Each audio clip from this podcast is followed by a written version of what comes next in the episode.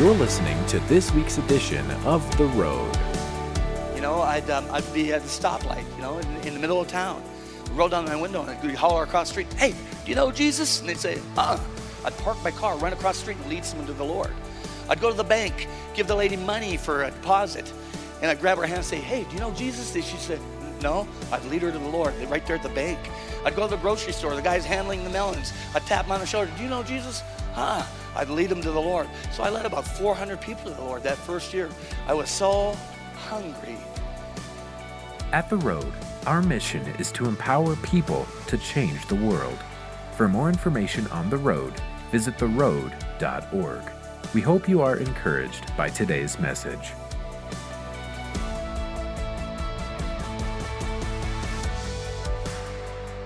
So I'm excited to be here today. Today I want to talk about holy hunger. What is it? How do you get it? And what can happen when you have it? Because the sky's the limit, baby.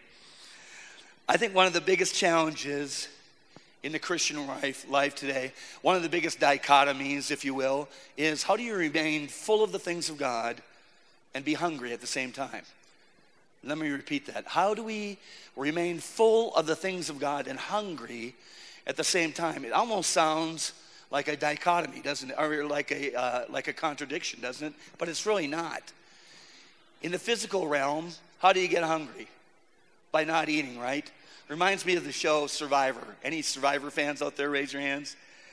Well, Survivor, I mean, these guys are out there stranded.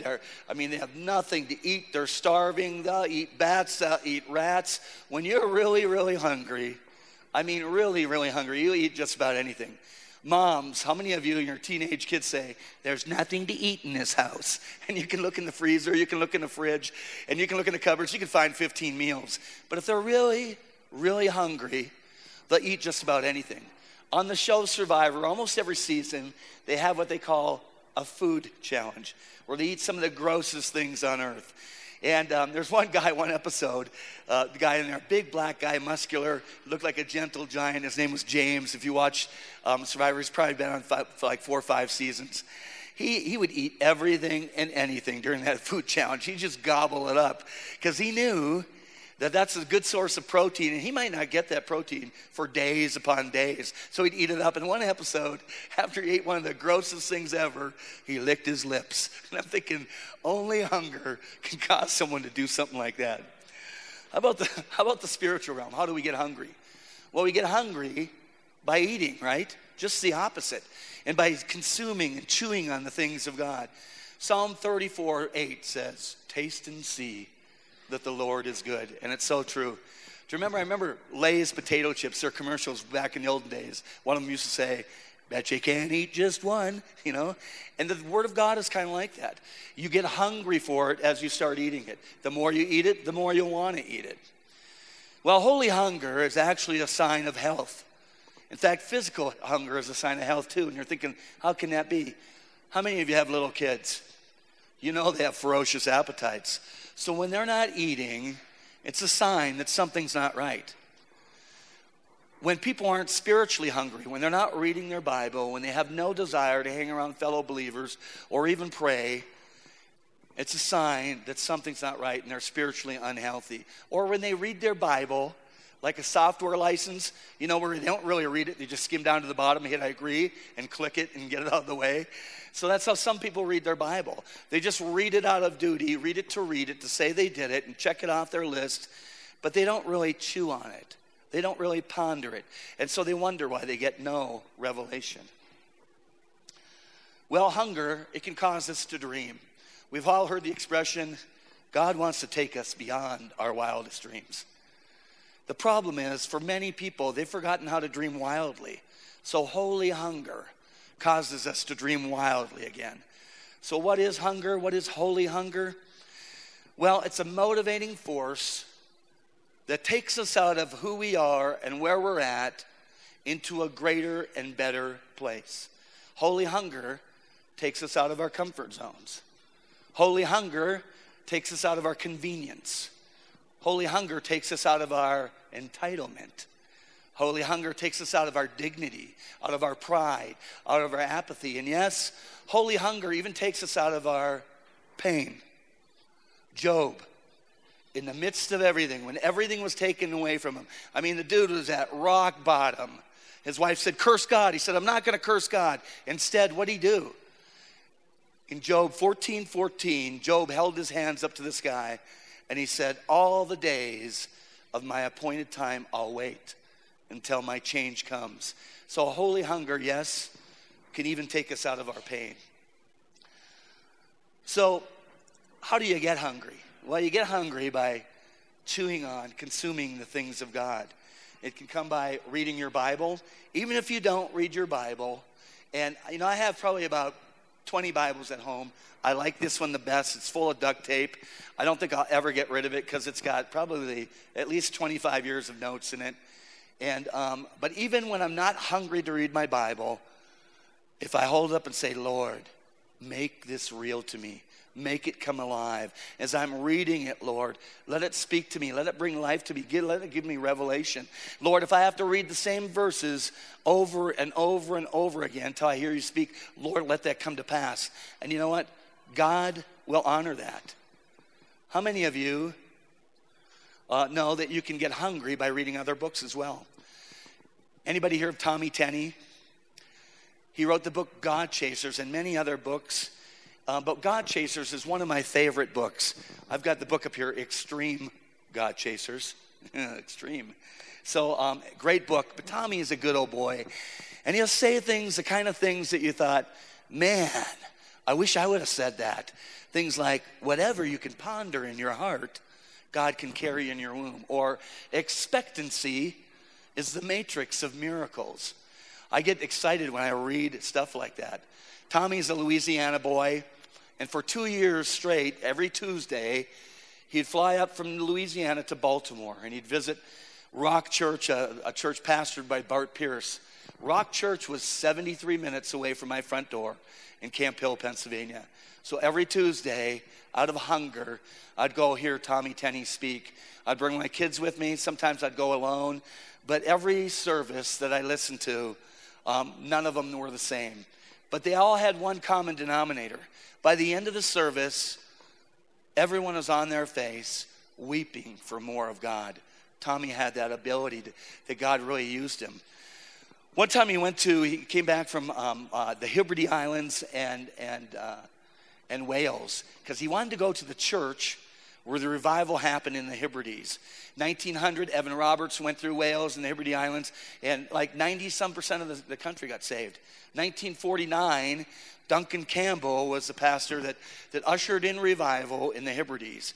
But the catalyst of that revival were two old ladies. They called them the Seekers. One was blind, one had arthritis. They would kind of help each other around. But they would pray for revival to come to Cook, the town of Cook in the Hebrides. Every day they'd pray. At night, they would go out in their barn, cover themselves up to their neck in hay, and pray for revival to come. People would drive by the barn at night and thought it was on fire. It wasn't on fire. It was just the manifest presence of God coming down, consuming the barn. Often they'd invite their niece, her name was Mary, would pray with them, and the three of them, covered up to their neck in hay, would pray for revival to come to the Hebrides. That niece, Mary, is Donald Trump's mother.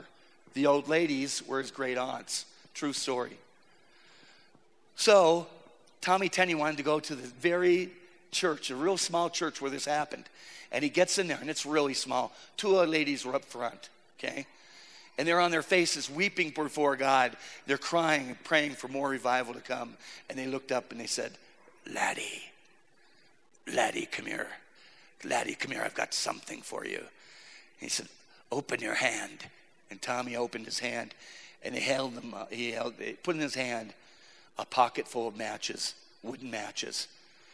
And he said, go light some fires in America. So Tommy Tenney came back in the first service after he'd been to Wales and the Hebrides, and he had all these matches, and he threw them out just like this. And he said, go light some fires in America. So I'll tell you what, I jumped on about 3-4 of those matches quicker than grease lightning. So books can get you excited. Another book I like, I don't know if any of you have heard of Ruth Ward Heflin. How many? Ruth has had the good privilege and pleasure of praying for more heads of state than anyone in recorded history. I mean, she just, God opens the doors. She's in all these different countries. She died a few years ago. When she was real little, she told her parents, who were missionaries, they had camp meetings in Virginia. She told her parents, I want to be, and she was young, early teens. I don't even know if she was a teenager yet, but you know, so 11, 12. She said, I want to be a missionary in China. Mom, Dad, can I go to China? I think I'm supposed to go there. I'm supposed to be a missionary. And they thought, man, that's kind of young, Ruth. And they'd hear her praying at night, and they'd just tell her, Ruth, it's late, go to bed, you know. One night they heard her praying, and it sounded kind of different. So they went and listened at her door. They thought, this is unusual. They opened up the door, she was sleeping, and she was praying in fluent Chinese. And they knew it was probably a good idea to let Ruth go to China. You know, God would tell her things like, I want you to go to Ethiopia. And she'd say, God, I don't have any money. He said, well, I didn't ask you if you had money. Go to Ethiopia. So she'd get up in line. There'd be 5 people in line, then 4, then 3, then 2, then 1. She'd stand up there and she'd say, I need one ticket, one way to Ethiopia, a plane ticket. And someone would come up and pay for her ticket. Her whole life was like that. This book, it's called Harvest Glory. It's one of my favorite books by her. She's got a number of them. But every chapter is only a couple pages long. And even if you're tired, you can get through 3-4 chapters, because I tell you, it's just exciting. It gets me hungry. Well, you can also get hungry by hanging out with other believers. You know, you tend to be like the 5 people that you hang out with the most. Are those 5 people bringing you up, or are they bringing you down? I've heard, you know, people say, I want to be the dumbest person in the room because I want everyone to be smarter than me so I can learn from someone, you know. And so I kind of want that too. I want to be around people that are even hungrier than I am. So you can get hungry by listening to the testimony of others. You know, everyone's got a testimony. If you claim the name of Jesus, if you've been passed from the kingdom of darkness to the kingdom of light, you got a testimony. People say to me all the time, well, I don't really have a good testimony. I mean, I didn't do anything wild or bad. And I'll say, are you kidding me? That's the best testimony altogether. I mean, the grace of God kept you out of all the trouble that I got into, because I found a lot of it when I was growing up. So the testimony of others. What does Revelation 12:11 says? It says, we overcame him by the blood of the Lamb and the word of our testimony, and they loved not their lives unto death. So today I'm going to share a little bit my testimony. I'm only going to give you the Reader's Digest condensed version. To do the full version, I'm going to have to speak at least one more time, maybe a couple more times, because there's many, many stories in there. But I grew up in northern Minnesota, a small town called Carlton, outside of Duluth, Minnesota. My dad got a job working for pennies, stocking the shelves. He worked his tail off, and they liked him, so they said, John, why don't you join our management team? He did, and he got promoted and transferred. We went from Carlton, Minnesota, to Waterloo, Iowa, to Columbia, Missouri, to Jacksonville, Florida, one of the funnest places I ever lived, and to Atlanta, Georgia. There, 1973, my parents got divorced. Some things about Atlanta, Georgia. We lived in Dunwoody, and they were just building Dunwoody High School at the time. And they just finished 8th grade into 9th grade. So I have 4 other brothers. There's 5 of us, or 4 of us. I do have a half brother, so there's 4 other brothers. But 4 of us in 5 years my mom had, and she got gray hair and a sense of humor real quick. But my brother, I was in 8th grade. My brother Brian, I was the youngest, was in 9th grade. And my 2 oldest brothers went to a different school called Peachtree High School. Remember that name.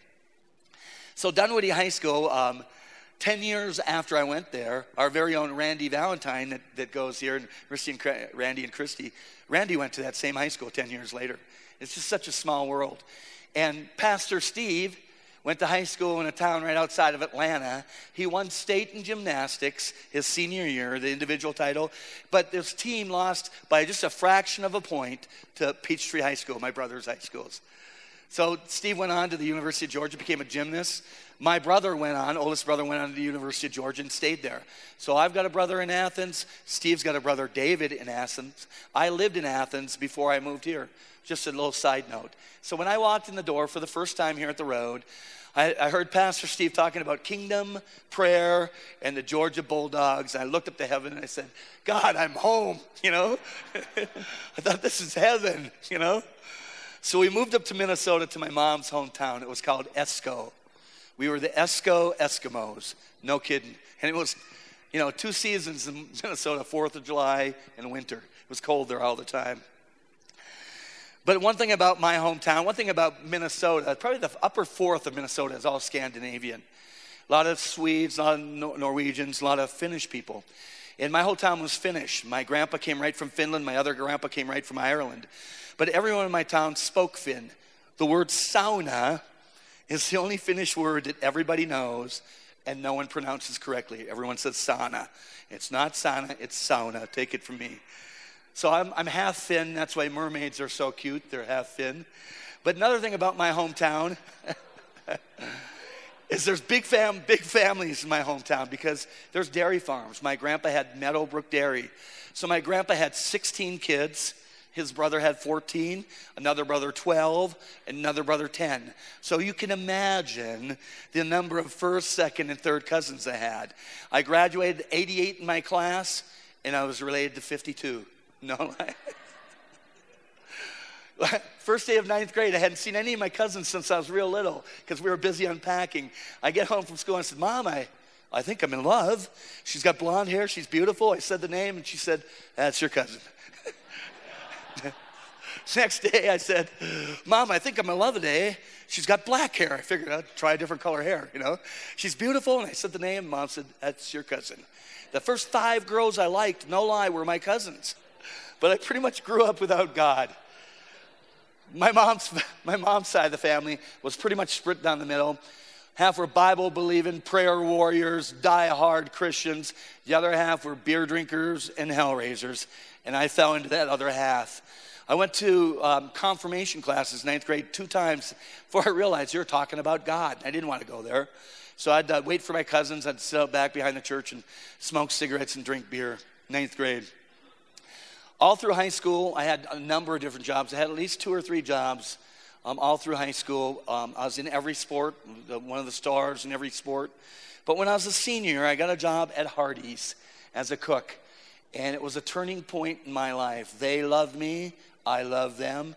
They said, Al, when you graduate, why don't you go into our management program? I said, okay. And when I was, right when I became 19 years old, I became their youngest general manager with about 100 employees. Later on, I grew up quickly. I was a district manager, personnel director, and I was in charge of 8 states and 5,000 employees by the time I was 23. So I was very results-oriented. Well, that first store I managed was right by my hometown, 5 miles away. And there's a girl that would come in almost every day. And I thought, she was the prettiest thing on earth. And looking back, what was pretty about her, she just had the glory of God all over her. She glowed. I mean, she just glistened, you know. And one day, I got the nerve up to ask her out. Her name was Barbie Tester. I said, Barbie, will you go out on a date with me? She kind of smiled, and she said, I don't go out with any boys that don't go to church with me first. And in the back of my mind, I'm thinking, I can do that. And I said, Barbie, I'll go to church with you. So that next Sunday, I found myself sitting next to Barbie at church. And when we walked in, the first thing I noticed is everybody in there was beautiful like Barbie. They were all glowing with the goodness of God. And it was something I knew I didn't have in my life, something I was attracted to, something I wanted. And I thought, man, they're just all glistening. They're glowing. And the church started. They started playing some music. And I was going to say something. I turned to Barbie, and I looked, and her eyes were closed. And her hands were raised, and she was singing. I thought, that's about as weird as it gets. And I looked around, and everybody's eyes were closed. Everybody's hands were raised, and everybody was singing. And later, Barbie told me it was called worship. You know, I've heard the term worship before, but had no context in the church realm. I was just kind of naive. You know, and so they had some words up on the screen. I could see that they were singing those words, so I started singing along. And after the second song, I got a little beat in there. I thought, this is pretty good. They got some guitars, and church isn't so bad. Then this guy got up and started telling stories. And I presume they were from the Bible. They sounded like they could be. And then he had what he called an altar call. Barbie told me later. And I didn't respond. But all day long when I left church, all I could think about was that altar call. And the words he said, I kept playing them over and over in my mind. At 19 years old, living on my own, that night I got down on my knees and I said, Jesus, if you're real, come into my heart. Come into my life. Take me. Make me into everything I've been called to be. And I instantly started weeping. And I felt fresh. as new driven snow. And I just wept. I instantly had a craving to read the Bible. I didn't even know if I had a Bible, but I found one. I found a bookshelf, and I knew I had a lot of books. I found a Bible. I dusted it off. I didn't know the difference between the Old Testament and the New Testament. I knew none of that. I just saw a name that looked like something I could read. It was Matthew. So I started reading there. I read all night. I didn't stop. All night long, I read, and I wept, and I cried, and I said, this is so simple. How come no one's ever taught me this before? And it was just, it was amazing. I couldn't wait until morning. When morning came, I called my mom and said, Mom, I got saved last night. You got to get saved today, Mom, because I think Jesus is coming, and it's probably going to be in the next couple weeks. Do you know what I mean? And my mom said, oh, that's nice, dear. That's good for you, you know. But later, a couple years later, I was able to lead my mom to the Lord, and before she passed away. My brother Mike was able to lead my dad to the Lord before he passed away. And I was able to lead my brother Brian to the Lord before he passed away. So they're watching right now. Hey, guys. So the first thing I did, I wanted to do, you know, when it got daylight out and everything, and the bar that I used to hang out with was just about opening, and so I wanted to go in there and invite everyone over to my house, you know. So I went in there, and the bar had opened, and about 10 minutes earlier, there was already 50 people in there. I opened the bar door, and I said, hey, I want everyone to come over to my house for a Bible study tonight. You know, I just figured like the natural thing to do. And they looked at me and they laughed and they thought I found a new drug, and I did. Instead of LSD, I was now on JESUS.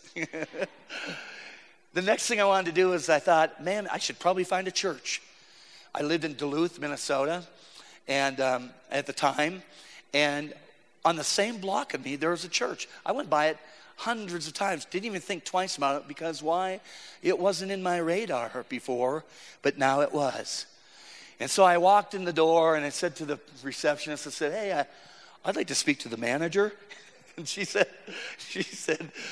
manager? She kind of goofed. She said, you mean the pastor? I said, is that what you call him, pastor? I said, yeah, the pastor. I want to speak to the pastor. So she got up and she was going to show me to his room. And I just walked past her, barged open the door. It was closed. He was talking on the phone. And I blurted out, I want to do the stuff. And he said, the stuff? I said, I want to lay hands on the sick, cast out demons, and raise the dead. And he said, I read it in the Bible. Jesus said, I could do greater things than that. Where do I sign up? And he looked at me. He says, did you just get saved? I said, last night. And so he said to the guy, I think I need to call you back. So he hung up the phone. He talked to me for a little bit, and he says, Al, he said, look, my son's the associate pastor. His name is Rob. He said, he's got a little Bible study at the prison, about 10 people. Why don't you come tomorrow and go to the Bible study? And I thought, great. So on the way there, I said, Rob, I said, I know you've got 10 people at your Bible study, but to me that's kind of small. Do you mind if I go and rattle the cages and see if I can round up a few more guys? I probably sold drugs or drank beer with most of the guys in there.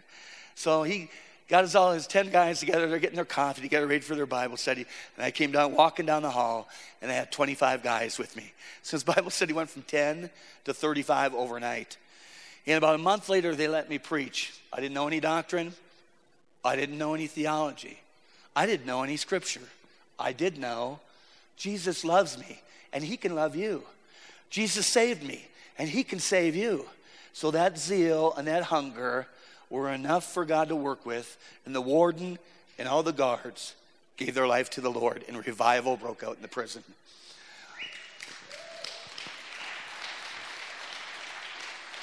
That first year, I was so hungry. I just read Hal Lindsey's late great Planet Earth, and I thought Jesus is literally coming in a matter of weeks. I had a sense of urgency. I wanted to tell everyone I know. You know why? Because when you know him, you'll want to make him known. Is that true? So I told everybody I could.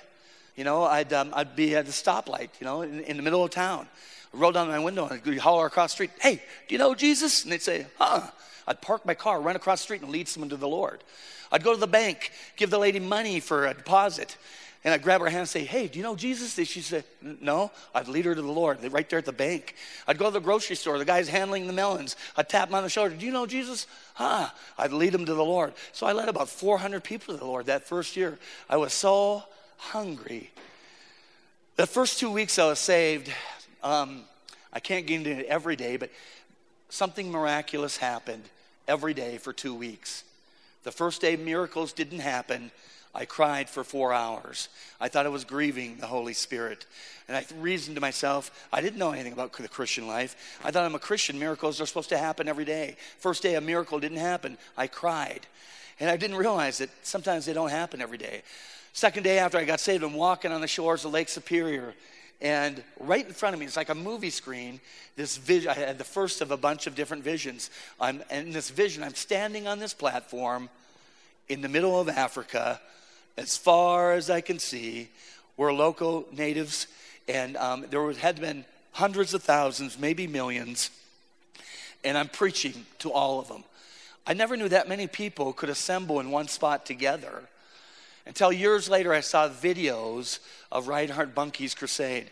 One crusade he had lasted 2 weeks. 6 million people came to his crusade. 1.2 million people got saved in that 1 or 2 week period.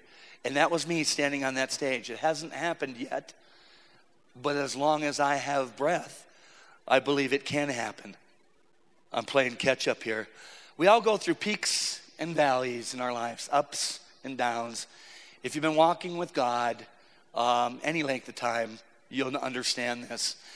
In 1978, I got saved. In 1986, in 1997, in 2007, and 2017, almost 10 years apart each time, I went through this period where all I can say is I think I got born again, and I got hungry, unprecedented hunger again.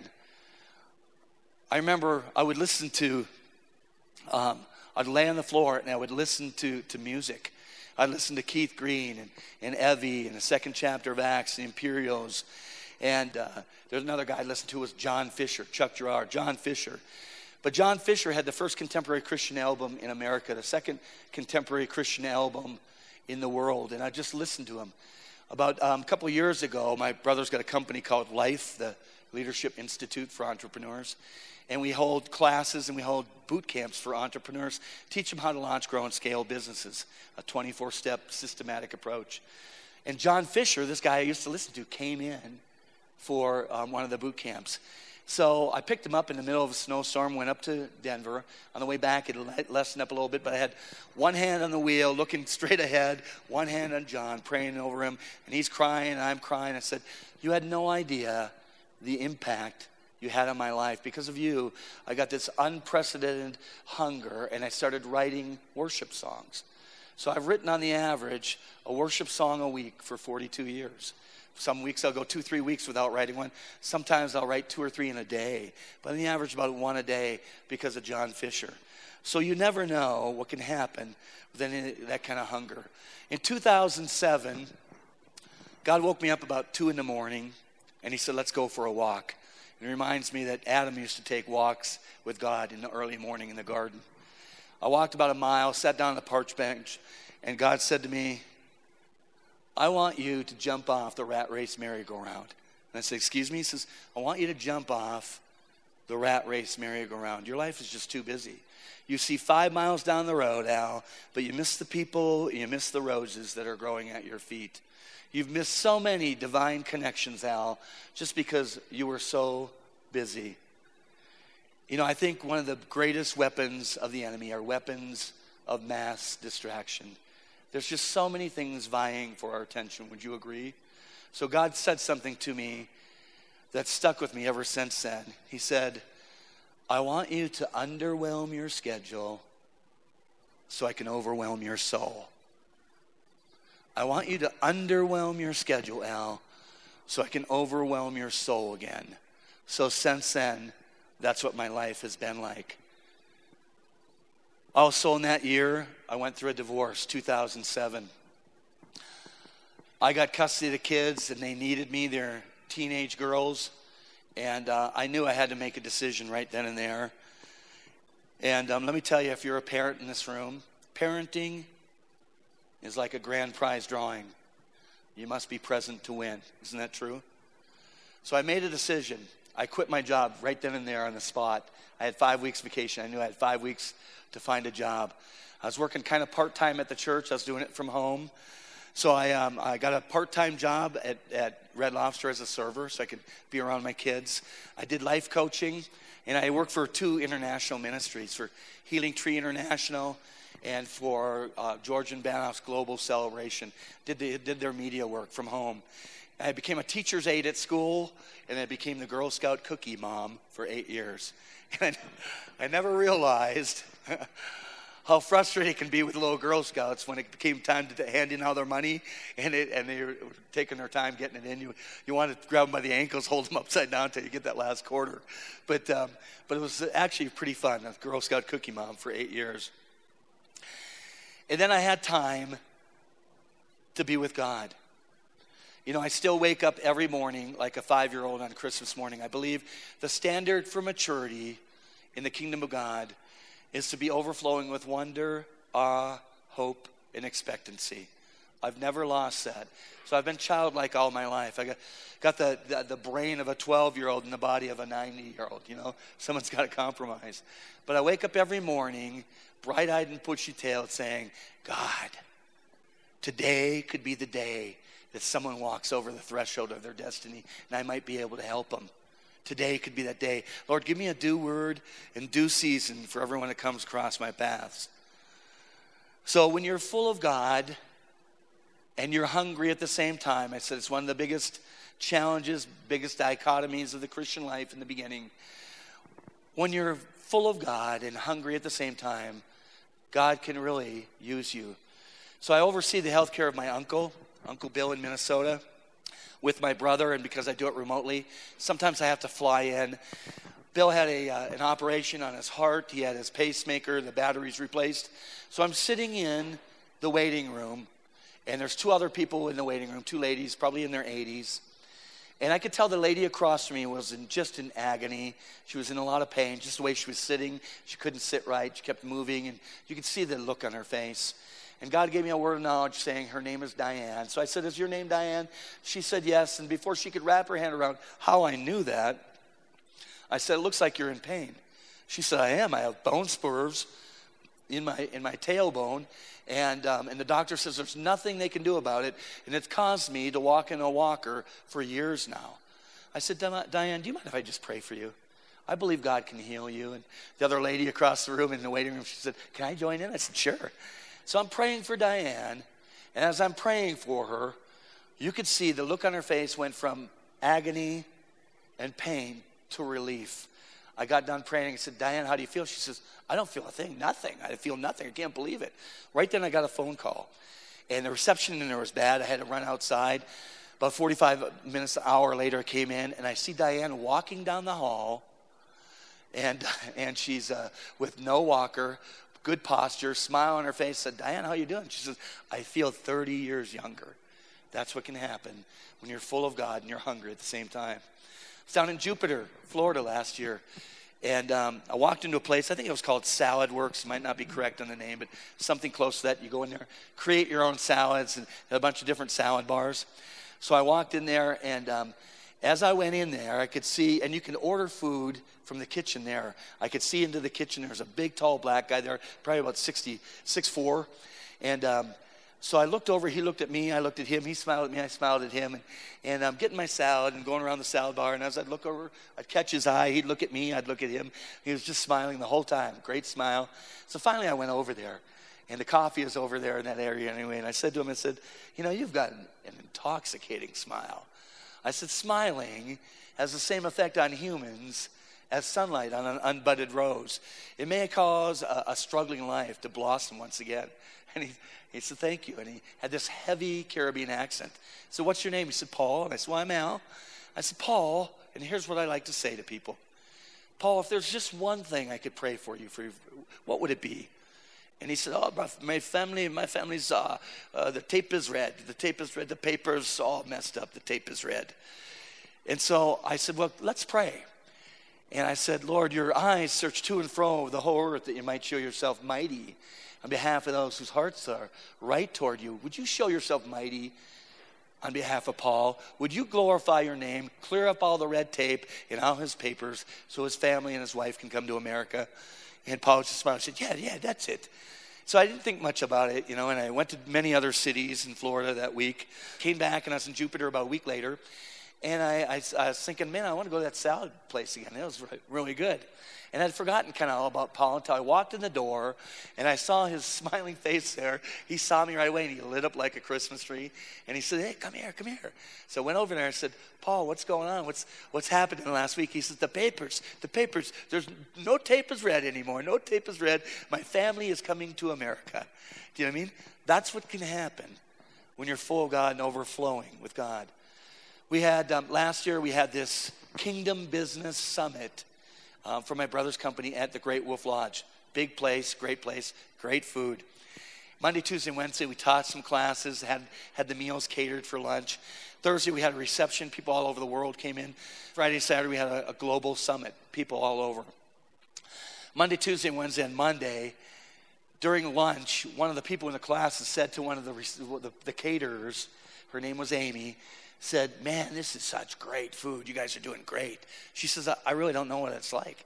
He said, excuse me? He says, I got a couple of operations on my ears 7 years ago, and it knocked out my taste buds. I can't taste any food. And so during the break, one of the guys told me about that. So I went and hunted down Amy. I found her. I said, is your name Amy? She said, yeah. I heard you can't taste food. She said, no. I said, can we take care of that right now? I said, I believe God can heal you. Will you let me pray for you? And she said, well, wait a minute. She said, I got to tell you right up front, I'm a Jehovah's Witness. And I said, you know, Amy, I don't care what you are. I said, I think God can heal anybody. She said, okay. So I prayed for her, and I said, Amy, I don't want you to feel disappointed if you don't sense anything right away. Sometimes healings are immediate. Sometimes they're gradual. And so I got done praying. I said, do you sense anything? She said, no. I said, well, don't be disappointed. Sometimes healings are gradual. The next 3 days, I hunted down Amy. I'd see her across the room and say, Amy, get over here. Give me a hug. And I'd say, do you sense anything today? She'd say, no. On the fourth day, Amy hunted me down.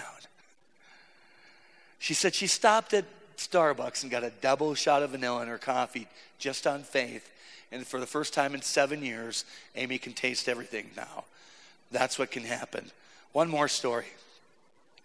During that same business summit that we had, I was house sitting for Len Crowley that goes here. And I was driving by a 7-Eleven on my way to Len's house after one of the days.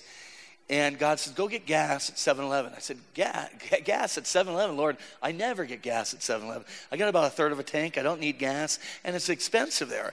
And God said, I didn't ask you that. I just said, go get gas at 7-Eleven. So I said, okay. So I'm getting gas, and God says, go get something inside. I said, God, I don't need anything. I just ate. I'm not hungry. He says, I didn't ask you. Just go get something inside. So I went inside, got an iced tea, and I went up to the counter, and a guy had a shirt, Father of a Heart Survivor. And I said, tell me about your shirt. He says, well, I've got 5 kids. My fifth one is little baby Levi. He's had 2 open heart surgeries. He's got his third one tomorrow. And I said, I too know what it's like to hand one of your kids off when they're that age to have open heart surgery, not knowing if they'll come back alive. So he teared up. I want to tear up now. I teared up. And I said, can we just pray for baby Levi? And he said, yeah. So he's bawling and I'm bawling. I just prayed that the doctor's hands would be in it, and he'd have supernatural, accelerated recovery and healing. 2 days later, I'm driving by 7-Eleven again. Forgotten all about baby Levi, because praying for people like this is what I do on a daily basis. Not every day, but almost every day. So I'm past 7-Eleven, about a quarter mile, and God says, turn around, go to 7-Eleven, check on baby Levi. So I did, and I get there, and I said, hey, look, there was a guy here a couple nights ago working. He had a son that had an open heart surgery. His name was Levi, his baby. He says, he's working? He says, well, no. And as a matter of fact, that was his last night he worked. He said some guy, crazy guy, came in and prayed for him, but that was the last night he worked. And so when I got home that first night, I put it on Facebook for people to pray for baby Levi. And there was about 200 people praying for baby Levi. So I said, well, do you know the story? What's up with Levi? Do you know, can anyone get a hold of him? I want to see how he's doing. He said, well, Levi's dad happens to be my best friend, and Levi had that operation next day, and the doctor said they've never had a child recover from heart surgery that quick ever. So that's what can happen. If I wouldn't have gone there, wouldn't have listened to God, wouldn't have been hungry, wouldn't have been full of God, I probably never would have gone to 7-Eleven. Wouldn't have put it on Facebook. People probably wouldn't have been praying. So that's what can happen when you're hungry and full of God. You've been listening to The Road. We hope you have been blessed by today's message. To connect with us further, visit theroad.org. If you are walking through a difficult time, we want to pray for you. Go to theroad.org, click on the Ministries tab, and go to our prayer page to send us your prayer request. Thank you for tuning in today, and be sure to listen to the next edition of The Road.